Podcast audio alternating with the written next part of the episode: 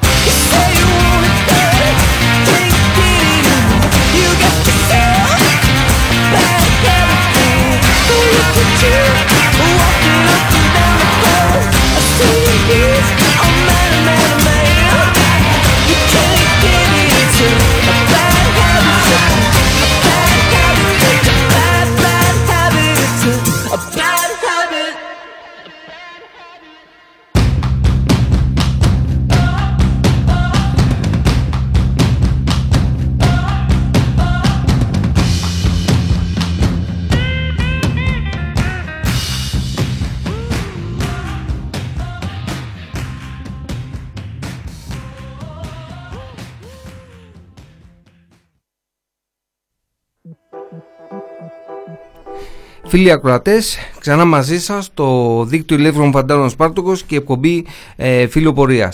Σας είπε ο Γιάννης για την περίπτωση της, ε, στη Ρόδου, όπου ο συνάδελφος ε, παρουσίασε τάσεις ε, αυτοκτονίας ε, σε ένα στρατόπεδο το οποίο το βαραίνουν πάρα πολλά αλλά από ό,τι φαίνεται η κατάσταση της βαρβαρότητας των καψονιών, ε, της ε, εντατικοποίησης ε, και της ε, εκμετάλλευσης καταπίεσης των φαντάρων ε, δεν είναι κάτι το οποίο περιορίζεται στην, στη Ρόδο.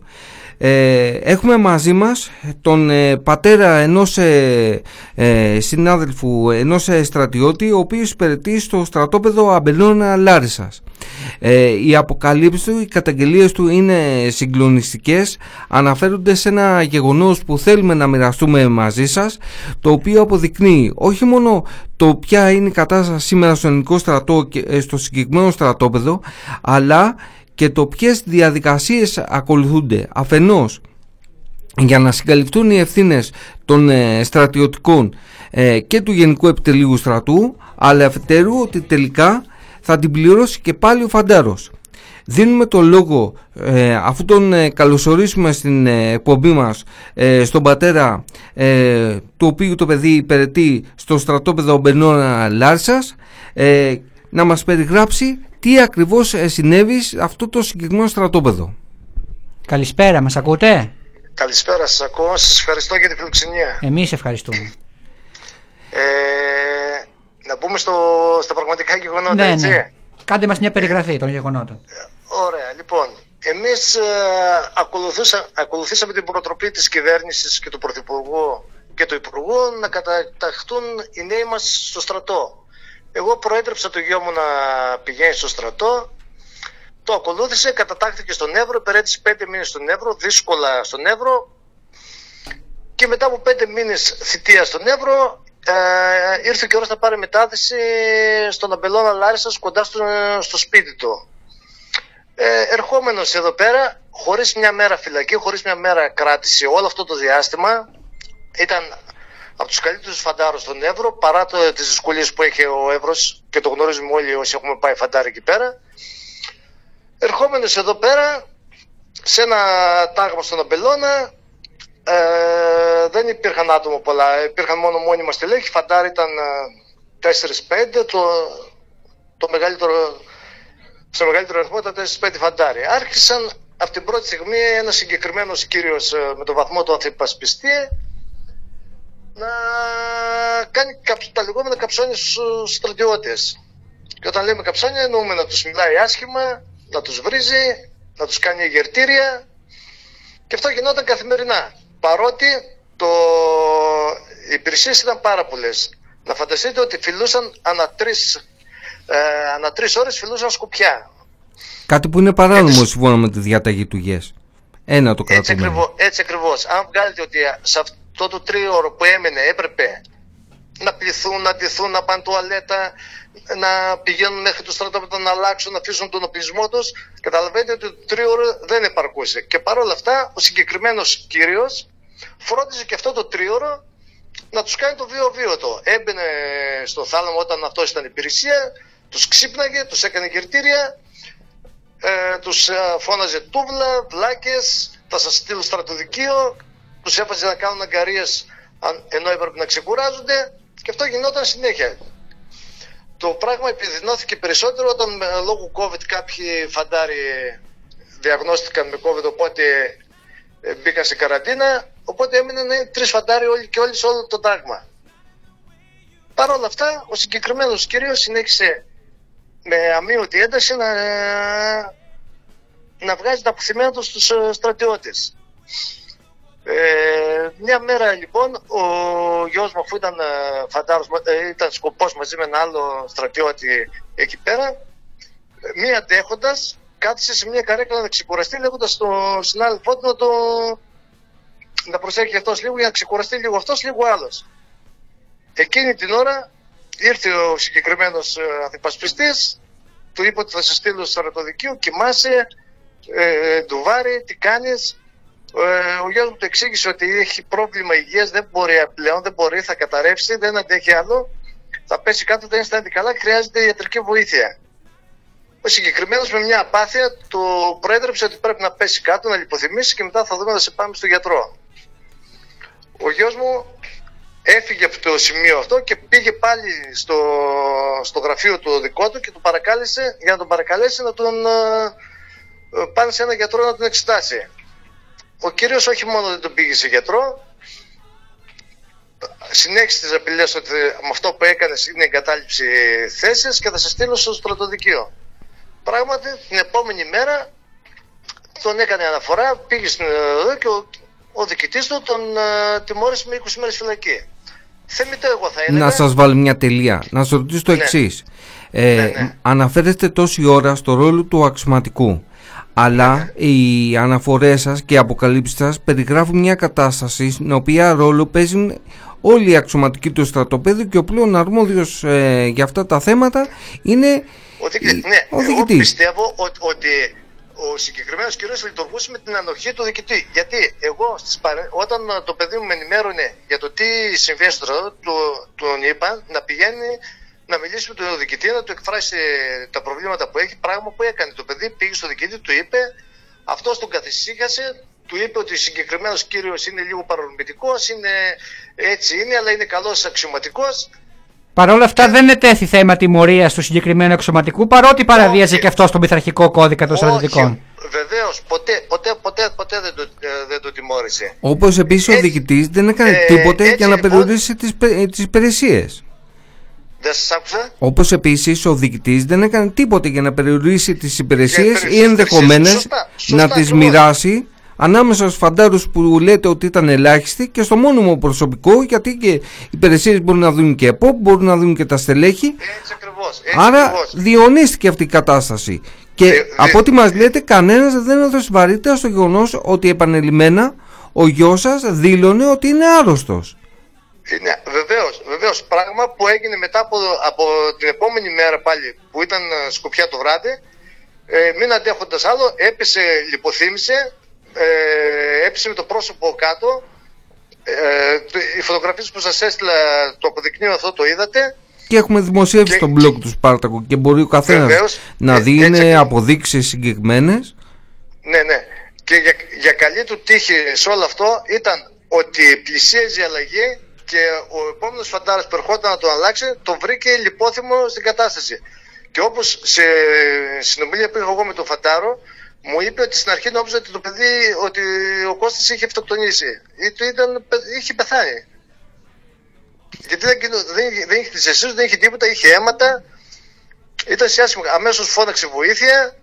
Ήρθε ο συγκεκριμένος κύριος, μόνο τότε ταράχτηκε, τον πήραν και τον μετέφεραν στο στρατιωτικό νοσοκομείο Λάρισας. Όπου λόγω της σοβαρότητας της κατάστασης ε, διακομίστηκε στο, νοσο- στο Γενικό Νοσοκομείο Λάρισας, νοσηλεύτηκε για τρεις μέρες εκεί και κατόπιν του δώσαν αναρωτική άδεια. Εγώ επικοινώνησα με το συγκεκριμένο, με το στρατόπεδο. Ο διοικητής με καθησύχασε, μου είπε ότι όλα είναι καλά, το παιδί δεν έχει πρόβλημα. Εγώ του είπα ότι έτσι πάθει κάτι το παιδί μου, δεν ξέρω πού θα φτάσω. Σας το λέω ειλικρινά. Καλά, ήδη Πρώτη έχει της- πάθει κάτι, ε, δεν- Ναι.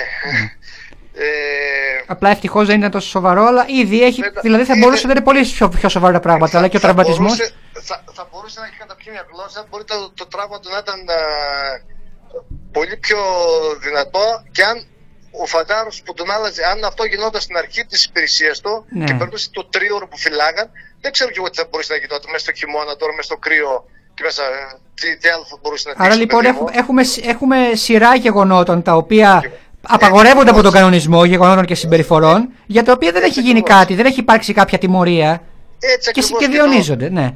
το, το ευστράπελο σε όλη την υπόθεση είναι ότι εγώ επειδή όλο αυτό το, το, δημοσί, το δημοσίευσα και στο δίκτυο Σπάρτακος και σε ένα τοπικό site ε, της Λάρισας ε, μ' ακούτε; Ναι, ναι. Βεβαίως.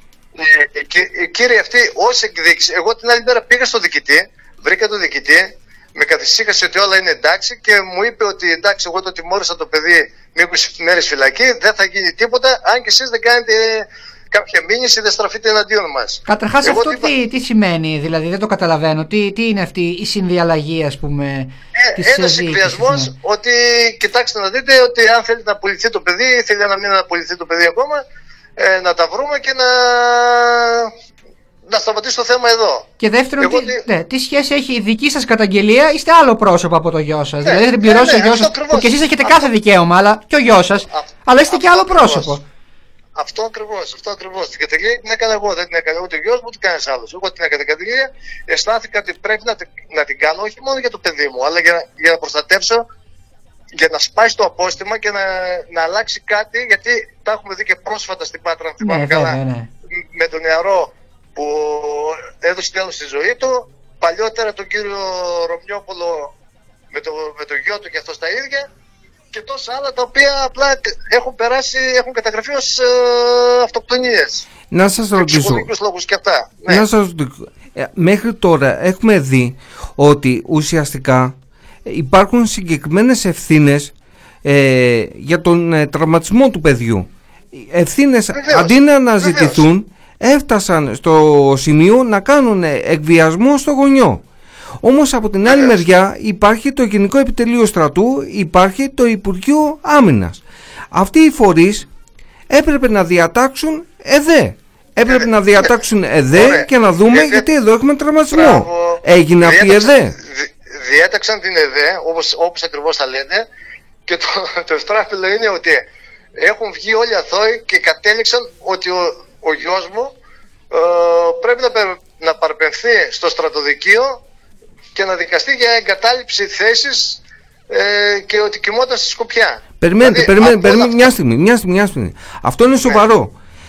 Ναι. Δηλαδή, γιατί εδώ είπαμε πριν, υπάρχουν οι ευθύνες του υπαξιωματικού, υπάρχουν ε, ο ρόλος του δικτή. Αλλά εδώ αναφέρεται ότι το Γενικό Επιτελείο Στρατού, το Υπουργείο Άμυνας, ενώ γνωρίζει ότι υπάρχει τραυματισμός φαντάρου, περιστατικό το οποίο έχει νοσηλευτεί στο στρατιωτικό αλλά και στο Γενικό Νοσοκομείο της Λάρισας, ουσιαστικά από ό,τι μας λέτε δεν κάνουν δε. Αυτά τα πράγματα δεν, δεν έχουν ξαναγίνει στον ελληνικό στρατό. Από όπου και που σε περίπτωση τραυματισμού το πόδι σου να στραμπουλήξεις, πρέπει να ο στρατός να κάνει εδέ. Από πού και που δεν κάνανε δε να δούνε κάτω ποιες συνθήκες, για ποιους λόγους έγινε ο τραυματισμός του φαντάρου; Ε, Πιθανώς θα θεώρησαν ότι σκόνταψε ο γιος μου και έπεισε. Ότι φταίει ο ίδιος. Ότι σκόνταψε, δεν πρόσεξε και έπεισε και χτύπησε. Κάπως έτσι θα το θεώρησαν. Δεν, δεν μπορώ να εξηγήσω. Αλλά σας λέω το ευτράπελο είναι ότι αυτή η γελία ΕΔΕ που έκαναν κατέληξε στο συμπέρασμα να είναι κατηγορούμενος ο γιος μου. Πέρα αυτό δεν, δεν τον ενημέρωσαν για τα δικαιώματα που έχει ως κατηγορούμενος μιας ΕΔΕ να λάβει γνώση, αν θέλει να έχει κάποιο συνήγορο, να λάβει γνώση όλης της ΕΔΕ, γιατί πράγμα κατηγορείται και να απαντήσει ανάλογα και το παραπέμπουν να Περιμέ, μια στιγμή, μια στιγμή, μια στιγμή, μια στιγμή. Πριν, πριν ναι, φτάσουμε στο στρατοδικείο. Την ΕΔΕ, ποιος την έκανε; Ε, κάποιον διέταξε η στρατιά, διέταξε κάποιον και ήρθε ένας αξιωματικός και αυτό στρατόπεδο, έκανε την ΕΔΕ. Αξιωματικός του στρατοπέδου. Αξιωματικός του στρατοπέδου έκανε την ΕΔΕ. Ναι, δηλαδή ναι, για, για, για, για ένα θέμα στο οποίο έχουν τεράστιες ευθύνες το σύνολο των αξιωματικών του στρατοπέδου διέταξαν έναν αξιωματικό του στρατοπέδου και χαμηλό βαθμό μάλιστα να κάνει ε, την ΕΔΕ. Δηλαδή, ε, ποια συμπεράσματα βγάζετε εσείς ε, πέρα από το γεγονός ότι δεν έκαναν ΕΔΕ για τον τραυματισμό ε, πέρα από τη μεθόδευση να τιμωρήσουν τον, ε, το παλικάρι σας και να συγκαλύψουν μια ιστορία εδώ υπάρχουν συμπεράσματα και για το πώς γίνονται οι ΕΔΕ. Είναι δυνατόν να πηγαίνει να κάνει ΕΔΕ ένα χαμηλό βαθμό στέλεχος όταν υπάρχουν ευθύνες για τους προϊσταμένους του; Και περιμένουν δηλαδή ότι αυτός θα κάνει τι; Όπως και έκανε.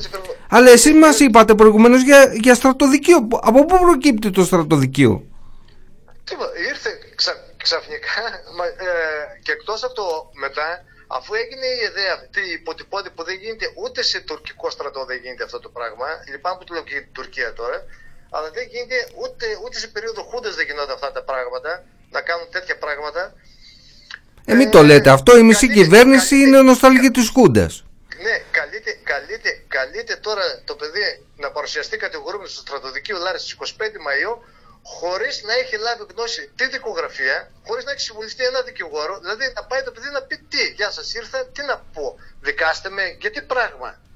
Χωρίς να ξέρει τι έχουν πει οι άλλοι μάρτυρες, να πάρει θέση σαν κατηγορούμενος και να απολογηθεί όπως γίνεται σε μια ευνοούμενη πολιτεία. Την ΕΔΕ τουλάχιστον τη την έχουν στείλει; Όχι, όχι. Ούτε τίποτα, την ΕΔΕ. Τίποτα. Μία, yeah. κλίση, μία κλίση μου επιδόθηκε μέσω του αστυνομικού τμήματο εδώ τη περιοχή για να πάει να παρουσιαστεί 25 Μαΐου να δικαστεί στο στρατιωτική Λάρισα. Δεν γνωρίζουμε το κατηγορητήριο. Μπορείτε να το καταλάβετε αυτό που σας λέω. Συγγνώμη, γιατί το συγκρίνετε με τον Ερντογάν; Αυτή είναι χειρότερη από τον Ερντογάν.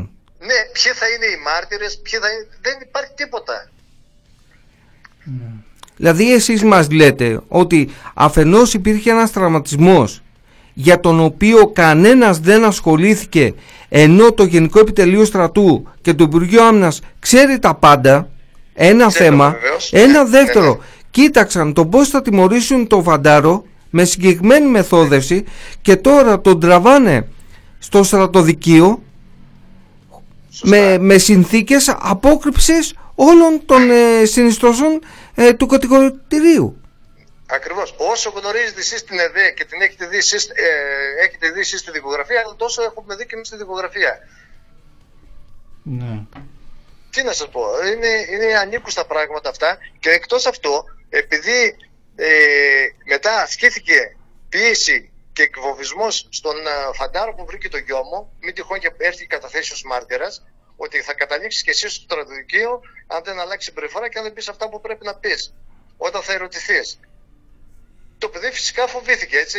Λογικό είναι ένα μικρό παιδί 18 χρονών, ε, μέχρι να απολύθηκε αυτός, βίωνε κάθε μέρα την απειλή ότι θα πας και εσύ στο στρατοδικείο. Κάθε μέρα. Αυτό συγκεκριμένο κύριο. Εδώ μιλάμε για ένα καθεστώς απειλών, τρομοκρατίας, συγκάλυψης, ε, αδίστακτων ε, μεθόδων. Ε, δεν ξέρω για όλα αυτά το πώς αισθάνονται όλοι αυτοί που φοράνε τις μεγάλες στολές γεμάτες παράσημα που δεν έχουν κάνει τίποτα στη ζωή τους με μισό κιλό χαλκού πάνω στο στήθος τους εδώ αποδεικνύονται απίστευτα πράγματα εσείς τι προτίθεστε να κάνετε το επόμενο χρονικό διάστημα; Εμείς είναι δεδομένος οτιδήποτε αποφασίσετε ότι θα σταθούμε στο πλευρό σας, θα αναδείξουμε το θέμα μέχρι εκεί που δεν πάει και, ναι. και υπάρχουν τεράστια θέματα στα οποία πρέπει να απαντήσουν όλοι. Βεβαίως. Εμείς ήδη έχουμε κινηθεί νομικά εναντίον αυτών των κυριών, έχουμε καταθέσει μήνυση εναντίον τους ε, και αγωγή θα κατα... προστογές. Και θα κινηθούμε και αστικά εναντίον τους. Λέω, και θα πάρει τη δημοσιότητα που πρέπει μέσω εσάς και σας ευχαριστώ πολύ για αυτή τη δημοσιότητα που δώσετε στο θέμα. Και σας είπα, δεν είναι μόνο για το δικό μου το παιδί, είναι για να προστατεύσουμε και άλλα παιδιά. Καλά γιατί κάνετε. είναι αυτό το πράγμα. Και να καλέσουμε επίσης και τους φαντάρους που ήταν με το γιο σας να μην φοβούνται, δεν έχουν να φοβούνται τίποτα. Ε, να, να, μείνουν, να έρθουν στο ύψος των περιστάσεων, να κρατήσουν την αξιοπρεπή στάση, τη μόνη ενδεδειγμένη αξιοπρεπή στάση που είναι να καταγγείλουν την αλήθεια. Ήδη, ήδη, ήδη, ήδη δύο, οι δύο φαντάροι ε, εξεδήλωσαν το ενδιαφέρον να έρθουν να καταθέσουν ως μάρτυρες. Και αυτό είναι προς τιμή του. Είναι προς τιμή τους. Εμείς το ξαναλέω, θα είμαστε στο πλευρό σας με κάθε τρόπο. Ε, το βήμα που μας δίνει η φιλόξενη συχνότητα του Press Project είναι ανοιχτό για σας να σας φιλοξενήσει σε κάθε περίπτωση. Το δίκτυο Σπάρτοκος είτε με τη φυσική, με, ε, με τη φυσική του παρουσία είτε σαν ε, μπλοκ είτε η Επιτροπή Αλληλεγγύης Στρατευμένων και στην Αθήνα και στην ε, Λάρισα είναι και θα είναι στο πλευρό σας. Ο αγώνας σας είναι αγώνας μας πιστεύω ότι είναι αγώνας όλων των γονιών που μέτρησαν μία αυτοκτονία στην Πάτρα. Μετράνε αυτό το γεγονός ε, στη Λάρισα. Κοντέψαμε να έχουμε ε, νέα απώλεια φαντάρου στη Ρόδο. Πρέπει να μπει ένα stop σε όλα αυτά. Ε, θέλω να σας ευχαριστήσω που ήσασταν μαζί μας. Ε, αν θέλετε να μας πείτε κάτι τελευταίο και να ανανεώσουμε το ραντεβού πάντοτε με την αίσθηση όμως ότι είναι μια κοινή μάχη που δίνουμε. Θέλω να παρέμβω. Έχουμε ίδια Κροάτρια από την περιοχή η οποία προτείνει να προτίθεται ίδια να βοηθήσει και να δει αν μπορεί να κληθεί στις 25 Μαΐου έξω από το Σαρδοδικείο συγκέντρωση υπέρ του κατηγορούμενου. Μακάρι, θα το δούμε. Σας ευχαριστώ πάρα πολύ. Βεβαίως, κάθε βοήθεια είναι, είναι δεκτή. Ε. Βεβαίως. Βεβαίως. Και εγώ από τη μεριά μου θέλω να σας ευχαριστήσω για τη φιλοξενία αυτή.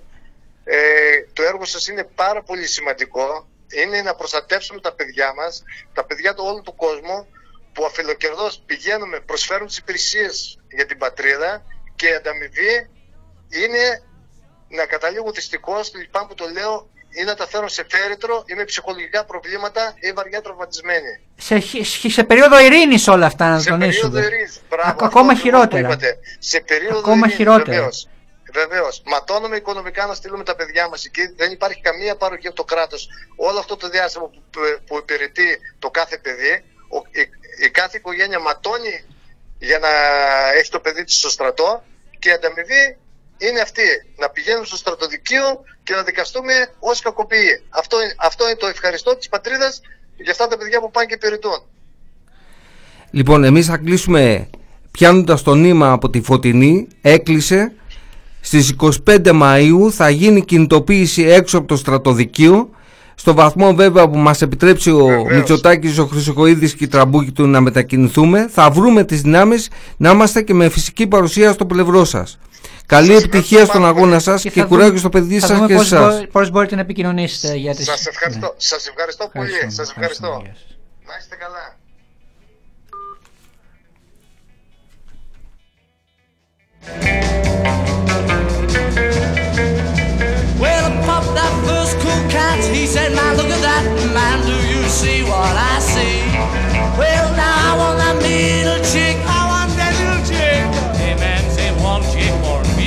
Yeah. Three cool chicks.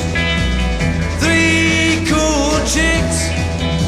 They look like angels from up above. And three cool cats really fell in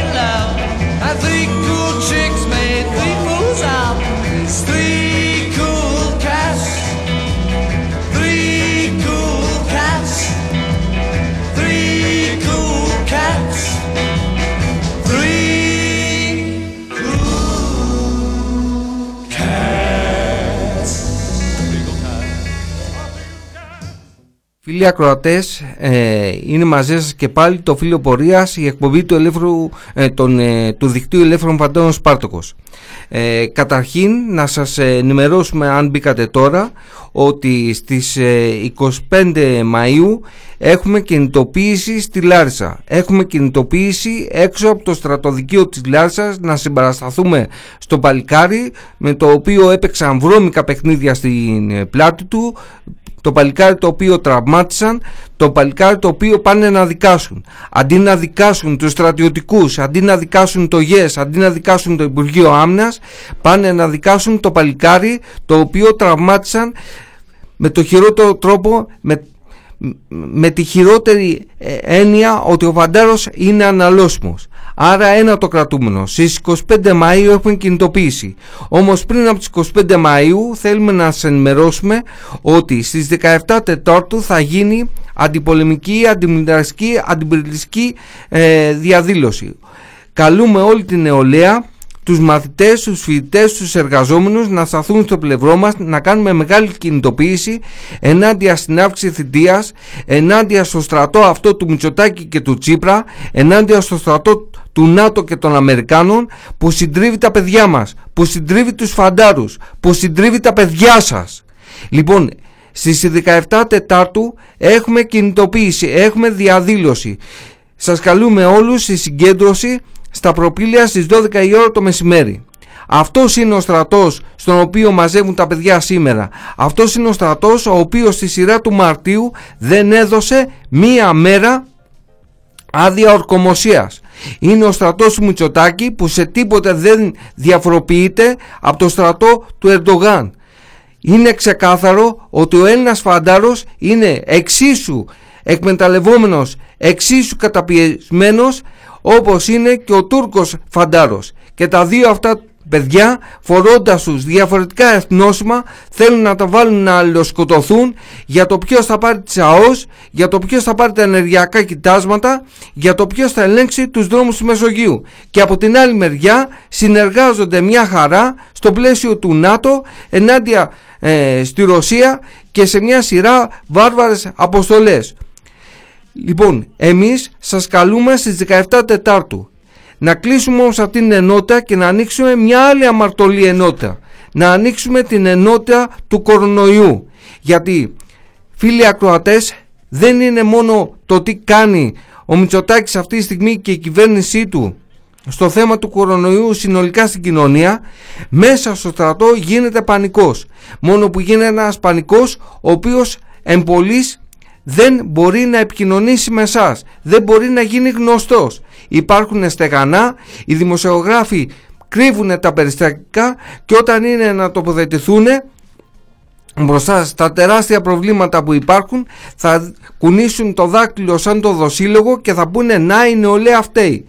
Για να δούμε πώς να η νεολαία φταίει στο κέντρο εκπαίδευσης στη Θήβα για να δούμε να πώς η νεολαία φταίει και ποια είναι η ατομική ευθύνη της νεολαίας στο ΚΕΙΠ της ε, Λάρισας; Θα έχουμε σε λίγο μαζί μας Ισλαμίας, της ε, Λαμίας συγγνώμη. Θα έχουμε σε λίγο μαζί μας ε, το Μάνο συναγωνιστή ο οποίος έχει πολλά να μας πει. Θα πάμε όμως σε ένα σύντομο διάλειμμα και επιστρέφουμε έχοντας μαζί μας το Μάνο για να μας καταθέσει μια σειρά μαρτυρίες που είναι ένας συγκλονιστικός αντίλογος απέναντι σε αυτά τα οποία σερβίρει το Υπουργείο Άμυνας απέναντι στην προπαγάνδα του πρώτου χώματος και του πρώτου ψέματος. Σε λίγο μαζί.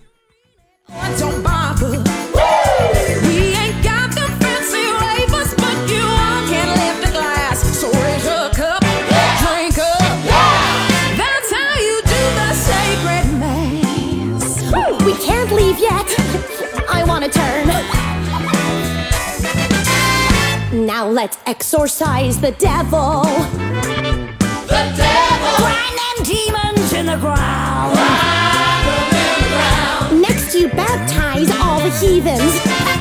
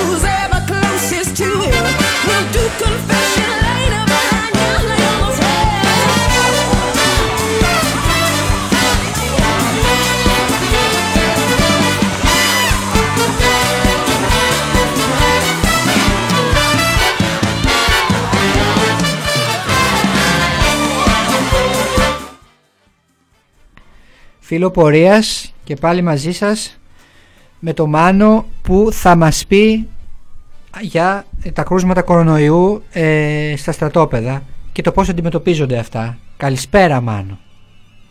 Καλησπέρα, καλησπέρα. Πες μας. Ε, 80 κρούσματα μάνο στο, στο Cape της Λαμίας. ναι, βεβαίως από εκεί πέρα είχαμε, λάβαμε εχθέ μια επιστολή από ένα στενό συγγενικό πρόσωπο ενός νεοσύλλεκτου. Η κατάσταση βέβαια έχει ήδη γίνει γνωστό ότι είναι απαράδεκτη και το είχαμε δημοσιοποιήσει κιόλας. Ε, ωστόσο φαίνεται ότι όχι μόνο είναι απαράδεκτη, αλλά γίνεται και πιο απαράδεκτη. Δηλαδή υπάρχει μια διαχείριση από την πλευρά της διοίκησης του στρατοπέδου με ευθύνες φυσικά του, του Υπουργείου. Έτσι, μιλάμε για κέντρο κατάταξης, δεν είναι κάτι που ε, επαφίεται σε κάποιο τοπικό δερβέναγα. Υπάρχει κεντρική ευθύνη γι' αυτό. Ε, μια διαχείριση η οποία ουσιαστικά έχει προεξοφλήσει ότι όλοι οι φαντάροι που έχουν μπει μέσα θα κολλήσουν κορονοϊό. Αυτή είναι η κατάσταση. Να πω δύο λόγια. Δηλαδή, εκεί πέρα στο, Κε- στο ΚΕΙΒ Λαμίας, κάπου στις αρχές της ε, τρίτης εβδομάδας της εκπαίδευσης, ε, διαπιστώθηκαν κάποια κρούσματα και φυσικά ενάντια σε αυτά που ζητούσαμε και εμείς τόσο καιρό μοριακά τεστ δεν είχαν γίνει. Ε, με τη στιγ- από τη στιγμή που εμφανίστηκαν κάποια κρούσματα γίνανε επιλεκτικά κάποια rapid test παρότι σε μια τέτοια συγκέντρωση πληθυσμού η οποία είναι σε 24 ώρη βάση προφανώς θα χρειαζόταν να γίνουν μοριακά γιατί το rapid test έχει, μια, εντάξει, έχει τη χρησιμότητά του αλλά έχει ένα μεγάλο ποσοστό αστοχίας. Δηλαδή περίπου όπως ξέρουμε και έχουμε πει και άλλες φορές περίπου 20% μία ανείχνευση θετικών δεν έγιναν και σε όλους, έγιναν σε λίγους και ήταν και rapid test ε, και αυτό συνέβη αφού είχαν ήδη εμφανιστεί συμπτώματα και ορισμένοι είχαν ήδη βρεθεί θετικοί λόγω του ότι ε, παρουσίασαν, ήταν ε, ύποπτοι για κορονοϊό λόγω συμπτωμάτων. Κάποια στιγμή όταν γίνανε πάρα πολύ για να περάσουν απαρατήρητοι, ε, έγιναν κάποια τεστ και ε, διαπιστώθηκε ήδη ότι είχε η κατάσταση κάλπαζε. Η αντίδραση ποια ήταν, η αντίδραση ήταν ότι σε πρώτη φάση τους διαχωρίσανε σε τρεις ομάδες, ε, δηλαδή στους ταλάμους, ε, θετικούς επαφές και καθαρούς, δηλαδή αυτούς που είχαν βγει αρνητικοί.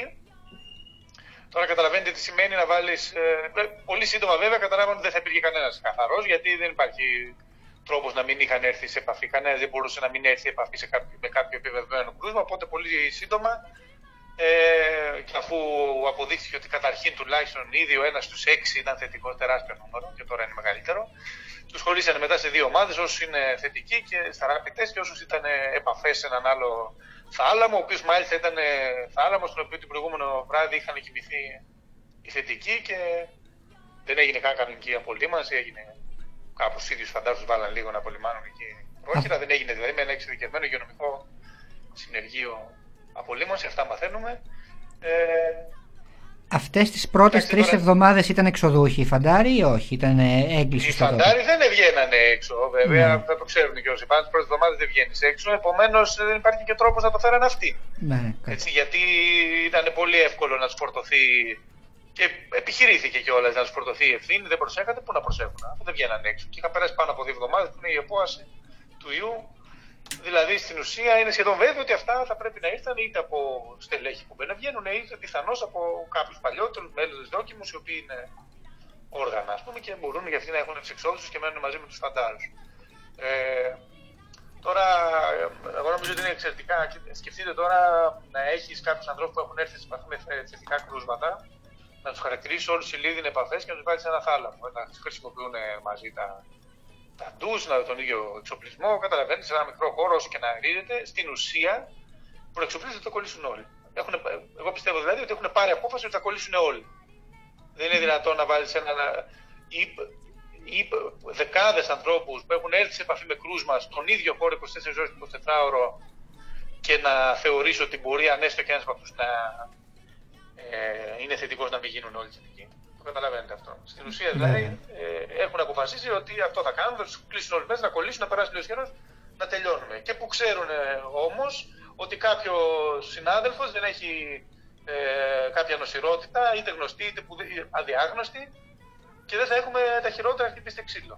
Ε, αυτό γιατί υπάρχουν και άνθρωποι οι οποίοι δεν, δεν, δεν, δεν γνωρίζουν καν οι ίδιοι αν ε, ε, κινδυνεύουν. Ε, Δεν υπά... Εγώ νομίζω ότι κανένας που, δεν- που έχει κάνει τη θητεία του δεν, ε, δεν, ε, δεν υπάρχει κανένα που να μην είχε την εμπειρία ανθρώπους στο λόγο του ή τέλος πάντων στο στρατόπεδό του να διαπιστωθεί ότι είχαν σοβαρά νοσήματα μέσα στο στρατό γιατί δεν είχαν και τη δυνατότητα να τα παρακολουθούν, δεν ξέρανε, μεγαλοκαρδίες, προβλήματα καρδιακά. Το ένα... Δηλαδή δεν ξέρω κανένα που να μην το συνάντησε αυτό. Βεβαίως, δεν είναι ναι, δυνατόν να όντως. υπάρχουν εκατοντάδες άνθρωποι και κάποιοι άνθρωποι και κάποιος να μην έχει ένα πρόβλημα υγείας σοβαρό που να το ξέρει ή και να μην το ξέρει.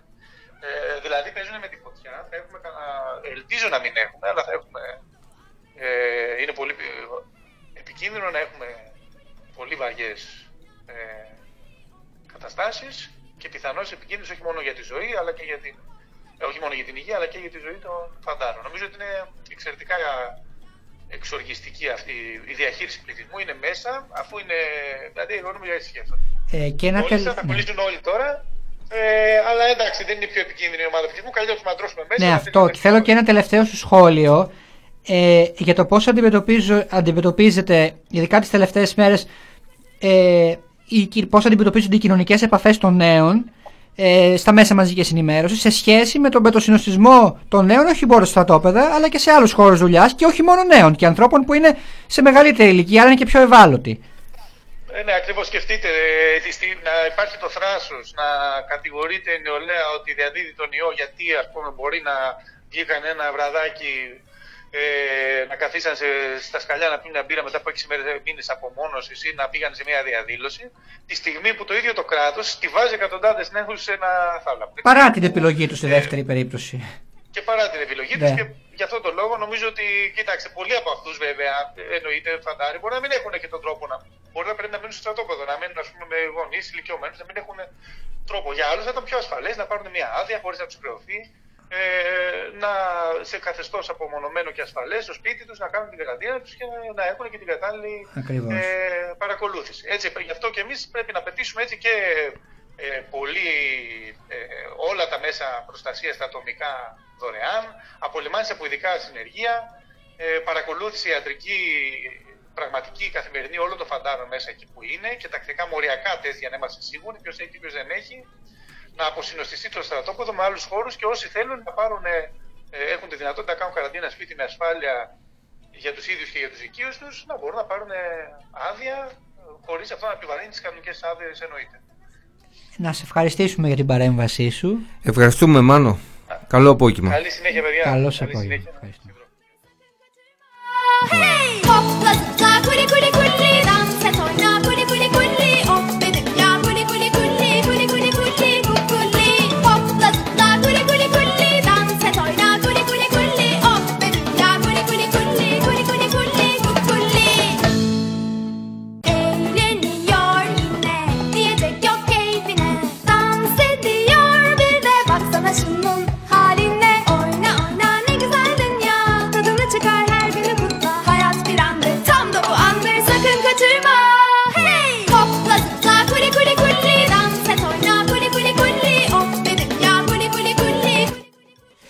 Φίλοι ακροατές, ήταν ε, μαζί μας ο Μάνος, ο οποίος έκανε μια παρέμβαση στην εκπομπή φιλοπορία του δικτύου Λεύρων Φαντάρων Σπάρτοκος.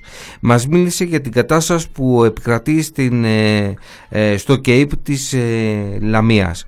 Ένα στρατόπεδο με εκατοντάδες ε, φαντάρους, εκατοντάδες φαντάρους κλεισμένους μέχρι την ορκομοσία τους, οι οποίοι παρουσιάζουν τις τελευταίες ώρες 80 κρούσματα και μετά να αυξηθούν. Το πρώτο συμπέρασμα που βγαίνει είναι ότι ε, ενώ η κυβέρνηση μας λέει ε, ότι η νεολαία φταίει, ενώ οι δημοσιογράφοι ε, μιλούν για ατομική ευθύνη ε, ακολουθώντας το βυσματισμό ε, του Κυριάκου Μητσοτάκη, στην πραγματικότητα φαίνεται ότι το κράτος, ο στρατός διαδίδει τον κορονοϊό. Το πρώτο θέμα το οποίο αξίζει να θίξουμε είναι ότι όλος αυτός ο κόσμος μπαίνοντας στο στρατόπεδο έκανε τα rapid test. Για μια ακόμη φορά αποκαλύπτεται ότι συνειδητά η κυβέρνηση κάνει και το Υπουργείο Άμυνας κάνουν τα rapid test γνωρίζοντας τα rapid test δεν θα εντοπίσουν τον κορονοϊό. Όμως υπάρχει το δεύτερο ζήτημα ότι τα κρούσματα αρχίζουν και εμφανίζονται στις τρεις εβδομάδες που οι φαντάροι είναι έγκλειστοι μέσα στο στρατόπεδο. Άρα είτε τα rapid test δεν εντόπισαν ε, τον κορονοϊό ε, και δεν αντιμετωπίστηκαν τα θετικά κρούσματα είτε οι αξιωματικοί και οι δόκιμοι οι οποίοι μπαινοβγαίνουν ελεύθερα ε, μέσα στο στρατόπεδο ε, κουβάλισαν τον κορονοϊό και κόλλησαν ε, τους στρατευμένους. Εδώ μιλάμε για, για έναν παραλογισμό και για μια λογική προνομίων. Δηλαδή αυτοί κλείνουν τους φαντάρους μέσα σε ένα στρατόπεδο, αφήνουν τους αξιωματικούς και μπαινοβγαίνουν, εννοείται ότι σε έχουν κλεισμένο, σου τρώνε τις εξόδους, τις άδειες, σε έχουν περιορισμένο και καλά για να σε προστατεύσουν και έχουν τους αξιωματικούς να κολλάνε τα παιδιά. Και μετά τρώνε τις άδειες και μας λένε ότι φταίμε εμείς διαβάσατε καθόλου τις εφημερίδες, μπήκατε καθόλου στα site τις τελευταίες μέρες να συναντήσετε το τι γράφονται από τους δημοσιογράφους ε, για το ΚΕΙΠ στη Λαμία. Το πρώτο ψέμα ανακοίνωσε ότι έλα μωρέ η Λαμία είναι κόκκινη ε, ζώνη, ε, δεν προσέχουν ας πούμε και φέραν τον, τον κορονοϊό μέσα στο στρατόπεδο. Προσέξτε να δείτε. Τα παιδιά αυτά τα οποία είναι εκατοντάδες νεοσύλλεκτοι στο, ε, στο Cape δεν είναι από τη Λαμία. Στη Λαμία μπαίνει πέρα από το υλικού πολέμου μπαίνει όλος ο κόσμος ο οποίος ε, έχει καταγωγή διάφορε, από διάφορες πόλεις της ε, Βόρειας Ελλάδας και θα πάει στην Ελδίκ. Άρα μαζέψαν τον κόσμο από τη μισή ε, Ελλάδα και μας λένε ότι το κόλλησαν οι λαμιώτες. Ασόβαρα πράγματα. Δεύτερον, βάζουν ε, τον κόσμο σε κατάσταση συνοστισμού χωρίς να γίνεται καμία απολύμαση σε, κατα... Ε, σε χώρους που είναι ε, τα άρρωστα παιδιά μέσα και κοιμήθηκαν το προηγούμενο βράδυ και ουσιαστικά συνειδητά πάνε και κολλάνε τον κόσμο.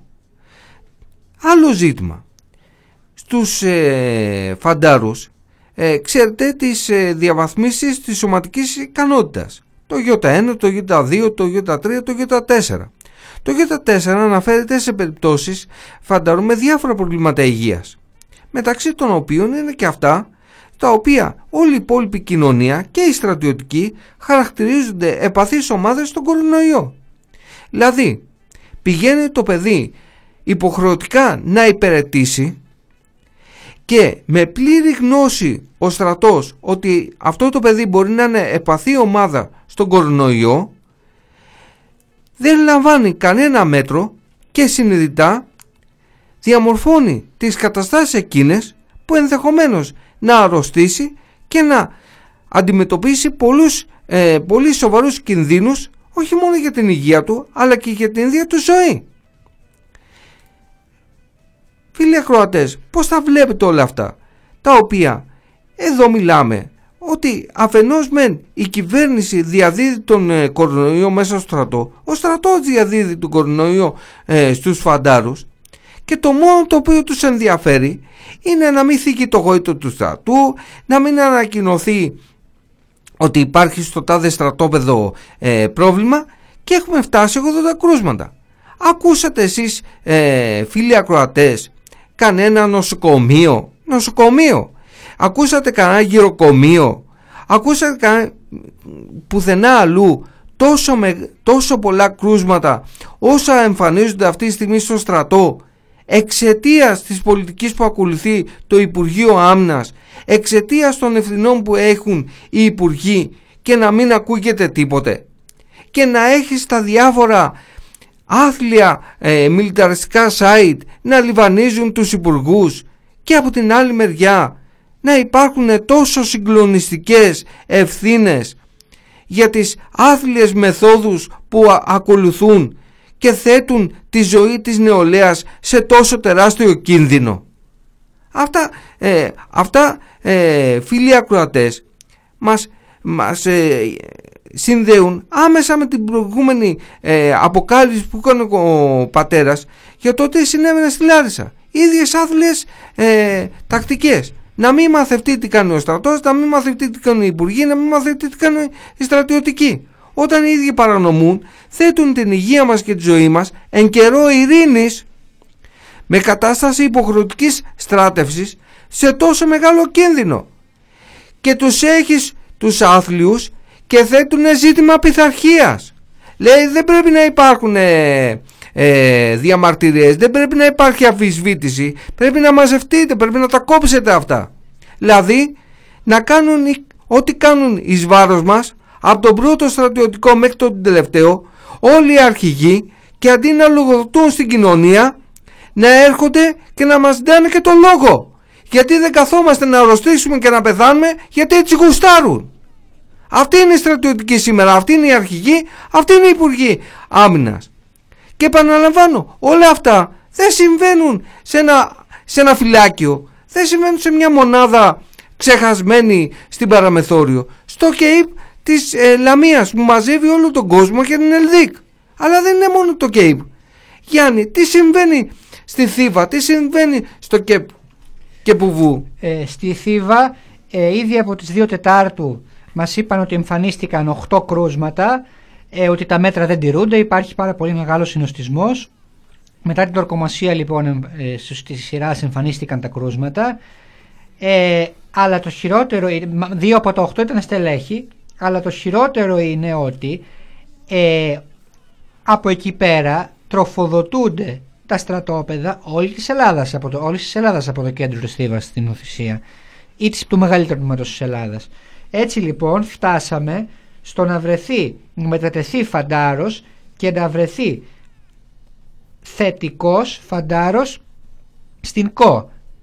Ε, βρέθηκε λοιπόν φαντάρος σε στρατόπεδο της ΚΟ, ο οποίος ήρθε από τη Θήβα θετικός και ε, ο συνοδηγός σε αυτό το, το δρομολόγιο που πήρε τον Φαντάρο για να τον μεταφέρει στη μονάδα του έκανε μόνο, ακόμα και σε αυτόν δηλαδή που ήταν επ- επαφή, που ήταν άμεση επαφή με τον άνθρωπο του κάνανε μόνο rapid test ε, στη, ζητού, και επίσης υπήρχε Φαντάρος ο οποίος βρέθηκε θετικό στην Τρίπολη Μια από τη στιγμή Θήβα. Γιάννη, ο, ο Φαντάρος στην ΚΟ, ο συνοδηγός, ε, είπε ότι ήταν συνοδηγός σε όχημα και ήρθε σε επαφή με τον, ε, Με θετικό τον κρούσμα, θετικό ναι, κρούσμα. ναι, με Το θετικό ανέφερε αυτό το πράγμα. Συνέχισε να τον βάζουν υπηρεσία μετά.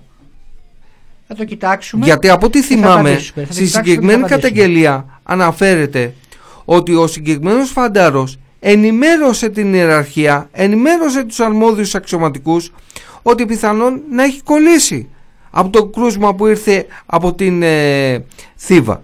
Όμως δεν ίδρωσε το, να, Ενημέ- το αυτή κανενός. Ναι, βρή- ε, βρήκα την καταγγελία, ενημέρωσε ε, και παρόλα αυτά δεν έγινε κάτι, κανενός δεν ίδρωσε το αυτή και συνέχισε κανονικά να έρχεται σε επαφή με άλλους φαντάρους και να εκτελέσει υπηρεσία σε φυλάκιο του νησιού. Δηλαδή το μόνο που τους ένοιαζε είναι αν θα βγουν οι υπηρεσίες. Βέβαια. Η πολυμακαπηλεία, το αξιόμαχο, δεν τους ένιωξε τίποτε. Τα παιδιά ήταν ε, θετικά, ενδεχομένως να ήταν θετικός και ο συνοδικός του οχήματος και στον, ε- τον έστειλαν στο φυλάκιο που όλοι ξέρουμε τι σημαίνει φυλάκιο, ο περιορισμένος χώρος, οι στενές ε, συναναστροφές, τον έστελνε στο φυλάκιο να αρρωστήσουν και οι υπόλοιποι. Α, Ο ελληνικός στρατός, οι αξιωματικοί τα έκαναν αυτά. Ήταν ε, ενήμερος ο αρμόδιος. Δηλαδή, έχεις το φαντάρο να ενημερώνει τον αξιωματικό ότι ενδεχομένως να αρρώστησε και ο αξιωματικός να μην ενδιαφέρεται. Α, αυτός έπρεπε να πάρει πρωτοβουλία, ο αξιωματικός. Αυτοί έχουν δώσει και όρκους, έχουν εκπαιδευτεί, τους στέλνουν τόσα χρόνια σχολή ευελπίδων, ας πούμε, φοράνε τις μεγάλες στολές, τα, τα αστέρια. Αυτοί. Και τον έστειλε ο άλλος να κάνει υπηρεσία στο φυλάκιο, να ρωτήσουν και οι άλλοι. Επίσης ε, και μας έστειλαν μήνυμα και από, το, από την 124 της αεροπορίας στην Τρίπολη ότι δεν λαμβάνονταν μέτρα, ότι έγινε μόνο rapid test στους νεοσύλλεκτους της προηγούμενης ΕΣΟ και ότι τους μοιράστηκαν, ακούστε, για τρεις εβδομάδες τρεις μάσκες. Δηλαδή μία μάσκα τη βδομάδα, ένα αντισηπτικό, με έναν 30 με 35 άτομα στο θάλαμο και επιπλέον τους ζητούσαν επιτακτικά να κάνουν οικονομία και στα καθαριστικά. Σε χλωρίνες και σε διάφορα άλλα τέτοια.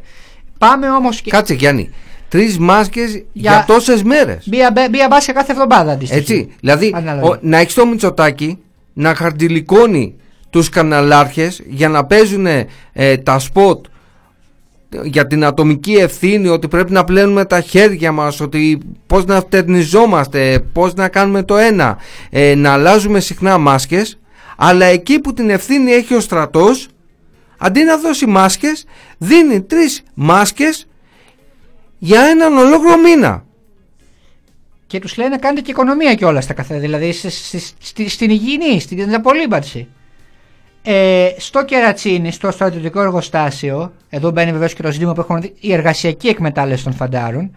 80 φαντάρι και 400 στελέχη, χωρίς τεστ, ε, είναι πραγματικά γεμάτο. Ζητού, αυτό που ζητούν οι, οι φαντάροι είναι να σταματήσει αυτός ο συνοστισμός, να κλείσει για κάποιες μέρες το εργοστάσιο και στη συνέχεια να επανέρχονται με προσωπικό ασφαλείας με μερικά άτομα, 12 άτομα, 15 άτομα, ώστε να μην υπάρχει συνοστισμός και έτσι να μπορούν να ε, είναι περισσότερο ασφαλείς.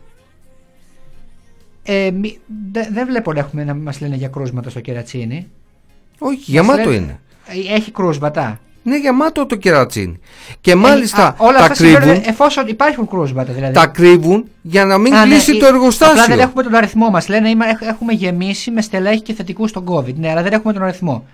Ναι. Ε, δηλαδή όλα αυτά σημαίνουν εφόσον έχουμε και κρούσματα και συνεχίζει το συνοστισμός. Ναι, σου λέω, το μόνο που νοιάζει τους αξιωματικούς ας πούμε και το ΓΕΣ είναι να συνεχίσει κανονικά η λειτουργία του εργοστασίου. Όπως θα ένοιαζε τον κάθε εργοδότη για να κονομάει, έτσι και αυτούς τους νοιάζει να συνεχίσει κανονικά η παραγωγή. Απλά μου φαίνεται εδώ δηλαδή, το ότι δεν έχουμε καν τον αριθμό των κρουσμάτων σε, σχέ- σε σύγκριση με τα υπόλοιπα στρατόπεδα δείχνει την ακόμα μεγαλύτερη διάθεση για να αποκρύψουν την πραγματικότητα. Δηλαδή, ακόμα και μέσα στους φαντάρους, γιατί αν είχαν αριθμό θα μας τον έδιναν οι φαντάροι. Δεν έχουν μάθει καν πώς είναι. Είναι εντελώς. Εντελώς. Δηλαδή, είναι αδιανόητο να είσαι σε ένα χώρο έγκλειστος, να σε αναγκάζουν να κάνεις υπηρεσίες, να δουλεύεις και να μην ξέρεις πόσοι γύρω σου πάνω κάτω έτσι έχουν, είναι, είναι θετικοί στον κορονοϊό. Είναι η κυβέρνηση που αντιμετωπίζει τον κορονοϊό, που παίρνει μέτρα. Ναι. Είναι ε, η Υπουργείο, ο Παναγιωτόπουλος, ο Στεφανής. Να πούμε, είναι ο αρχηγός, ο Φλόρος. Να τους ο ευχαριστήσω- Φλόρος, να τους- έτσι. Είναι ο, ο, ο Λαλούσης, ο αρχηγός ΓΕΣ. Να τους ευχαριστήσουμε όλους για τα μέτρα που παίρνουν για την νεολαία μας. Είμαι συγκλονισμένος με τα μέτρα. Μου, έχουν σηκωθεί, μου έχει σηκωθεί η τρίχα. Έχω συγκινηθεί με τα μέτρα που έχουν πάρει σε όλα τα στρατόπεδα. Εγώ νομίζω Γιάννη ότι και απόψε οι ακροατές μας είχαν τη δυνατότητα να μοιραστούν πάρα πολλά μαζί μας. Να μοιραστούν την πραγματική κατάσταση που επικρατεί στον ελληνικό στρατό. Ότι θεωρούν και αντιμετωπίζουν τον νέο, τον ε, στρατιώτη ως αναλώσιμο δεν είναι μια κουβέντα. Είναι η πραγματικότητα. Αυτό πρέπει να το συνειδητοποιήσει και η νεολαία, πρέπει να το συνειδητοποιήσουν οι γονείς, πρέπει να το συνειδητοποιήσουν όλοι. Δεν υπάρχει άλλος δρόμος από το δρόμο της αντίστασης. Δεν μπορούμε να δεχόμαστε όλα αυτά. Εμείς καταρχήν συνεχίζουμε την προσπάθεια μέσα Αναδεικνύουμε όλα αυτά, απαιτούμε λύσεις, κάνουμε κινητοποιήσεις και επαναλαμβάνουμε στις 17 του μήνα έχουμε μεγάλη κινητοποίηση ενάντια στην αύξηση θητείας στους πολιτικούς εξοπλισμούς και στους μισθοφόρους. Αύριο θα είμαστε στο πλευρό των υγειονομικών. Πραγματικά στους ανθρώπους οι οποίοι αγωνίζονται για τη δημόσια υγεία. Πρέπει να δώσουμε όλοι ένα βροντερό παρόν στην προσπάθειά τους. Η, η διεκδίκηση λύσεων από τους ε, υγειονομικούς είναι κοινή μας ανάγκη, είναι κοινός μας αγώνας. Μόνο κοινά μπορούμε να τα καταφέρουμε. Εδώ η κατάσταση έχει φτάσει σε ένα απροχώρητο. Βλέπει κανένας τα κρούσματα καθημερινά να αυξάνονται, να αυξάνονται οι νεκροί και ταυτόχρονα να αυξάνεται η κοροϊδία, να αυξάνεται η ηρωνία, να ε, αυξάνεται ο κλεβασμός απέναντι στην ε, νεολαία και τους εργαζόμενους, απέναντι σε όλους μας. Απέναντι σε όλα αυτά δεν μπορούμε να είμαστε απαθείς, δεν μπορούμε να αφήσουμε να συνεχίζονται. Θέλει κινητοποιήσεις, θέλει συνολικούς αγώνες, θέλει ο καθένας να νιώθει ότι έχει ανθρώπους που του βάζουν πλάτη. Πρέπει πραγματικά ε, να συνεχίσουμε προσπάθεια για αυτό που λέμε το κίνημα μέσα και έξω από το στρατό. Ποια είναι η γνώμη σου; Ε, η γνώμη μου είναι ότι το ζήτημα είναι πολύ σημαντικό και το ζήτημα που ανακύπτει διότι αν δεις και εσύ τις τελευταίες ημέρες ειδικά πάντα υπήρχε υπάρχει μια τάση ε, να σπρώξουν τον έναν σε βάρος του άλλου προκειμένου να με, με κύριο στόχο την νεολαία προκειμένου να, να ξεχάσουμε τις, ε, τις ευθύνες της κυβέρνησης και να αποδεχθούμε ε, και τα σκληρά μέτρα εγκλισμού. Προσπαθούν να κάνουν τους, ε, τους υγειονομικούς να τα βάλουν με την νεολαία γιατί η νεολαία ζει στην ουσία. Όπως ζουν και, και, και οι μεγάλοι άνθρωποι που συναντάνε τα εγγόνια τους, τα παιδιά τους, γιατί η νεολαία ζει και να τους λένε γιατί διασκεδάζετε, γιατί βγαίνετε και αυξάνονται τα κρούσματα στα νοσοκομεία. Τι λογική είναι αυτή; Και, δηλαδή να μετρήσουμε το ποιος υποφέρει περισσότερο, αν υποφέρει ο γιατρός που τον έχουν ε, λόγω της υποστελέχωσης να δουλεύει για τόσες πολλές ώρες ή αν υποφέρει ο άνθρωπος που είναι έγκλειστο μέσα στο σπίτι του και λέει μην βγαίνεις καθόλου, ή αν υποφέρει οικονομικά αυτός που ζει με μηδέν βάζουν ανθρώπους ε, οι οποίοι ανήκουν ε, στην, ε, οι οποίοι έχουν, έχουν επιχειρήσεις είτε, αλλά και εργαζόμενους επιχειρήσεις να τα βάζουν και αυτούς με την νεολαία κυρίως. Θα φτάνουμε στο να λένε και με, με την νεολαία, με τους ανθρώπους που διαδηλώνουν και να, να προσπαθούμε να δια... τι λογική είναι αυτή, να, να πούμε ποιανού οι ανάγκες είναι σημαντικότερες. Η ανάγκη του ενός να βγει ή του άλλου να, να έχει καλές συνθήκες εργασίας ή του άλλου να δει το, το φίλο του, το σύντροφό του ή του άλλου να διαδηλώσει.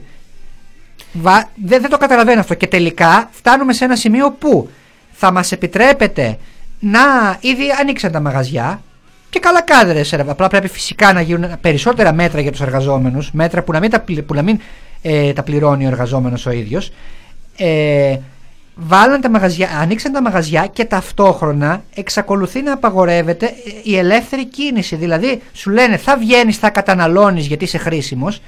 Ό,τι δεν είναι χρήσιμο για την οικονομία, για τους άλλους, δεν θα μπορείς να το κάνεις. Για να προσπαθήσουμε να κόψουμε από εκεί κρούσματα που σιγά τι κόβουμε πια από τη βόλτα που θα πάμε 10 η ώρα το βράδυ και 12 και προσπαθούμε να κόβουμε από εκεί και, και προσπαθούν με χιδαίο τρόπο να βάλουν και τον έναν κλάδο, τον έναν, τη, τη μία ομάδα πολιτών να στρέφεται ενάντια στην άλλη ομάδα γιατί ασκεί τις δικές της ελευθερίες, γιατί ικανοποιεί τις δικές της ανάγκες. Εμείς σε αυτόν τον εκβιασμό δεν πρέπει να υποκύψουμε. Πρέπει όλοι μαζί να στηρίξουμε και τους υγειονομικούς πάνω απ' όλα και τους ανθρώπους που θέλουν να ζήσουν και τους ανθρώπους που θέλουν να διαδηλώσουν και τους ανθρώπους που θέλουν επιτέλους τους, τους μαθητές που είναι δύο χρόνια και, και, δεν, και δεν μπορούν, ειδικά τα μικρά παιδιά αλλά και τα μεγαλύτερα, και, και είναι και ταξικό το ζήτημα, γιατί έχουμε παιδιά τα οποία δεν πάνε καν φροντιστήριο. Αυτά τα παιδιά που δεν θα μάθει το παιδάκι πρώτη, δημιουργού και δευτέρα να γράφει,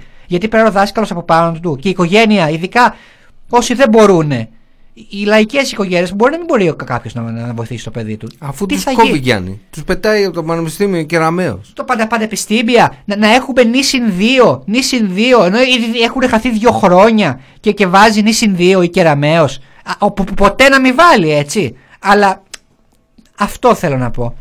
Εγώ νομίζω Γιάννη ότι αποκαλύπτεται ότι αυτοί που μας κυβερνούν αυτή τη στιγμή είναι όσο είναι ολοκληρωτικοί και αυταρχικοί άλλο τόσο είναι και γελοί.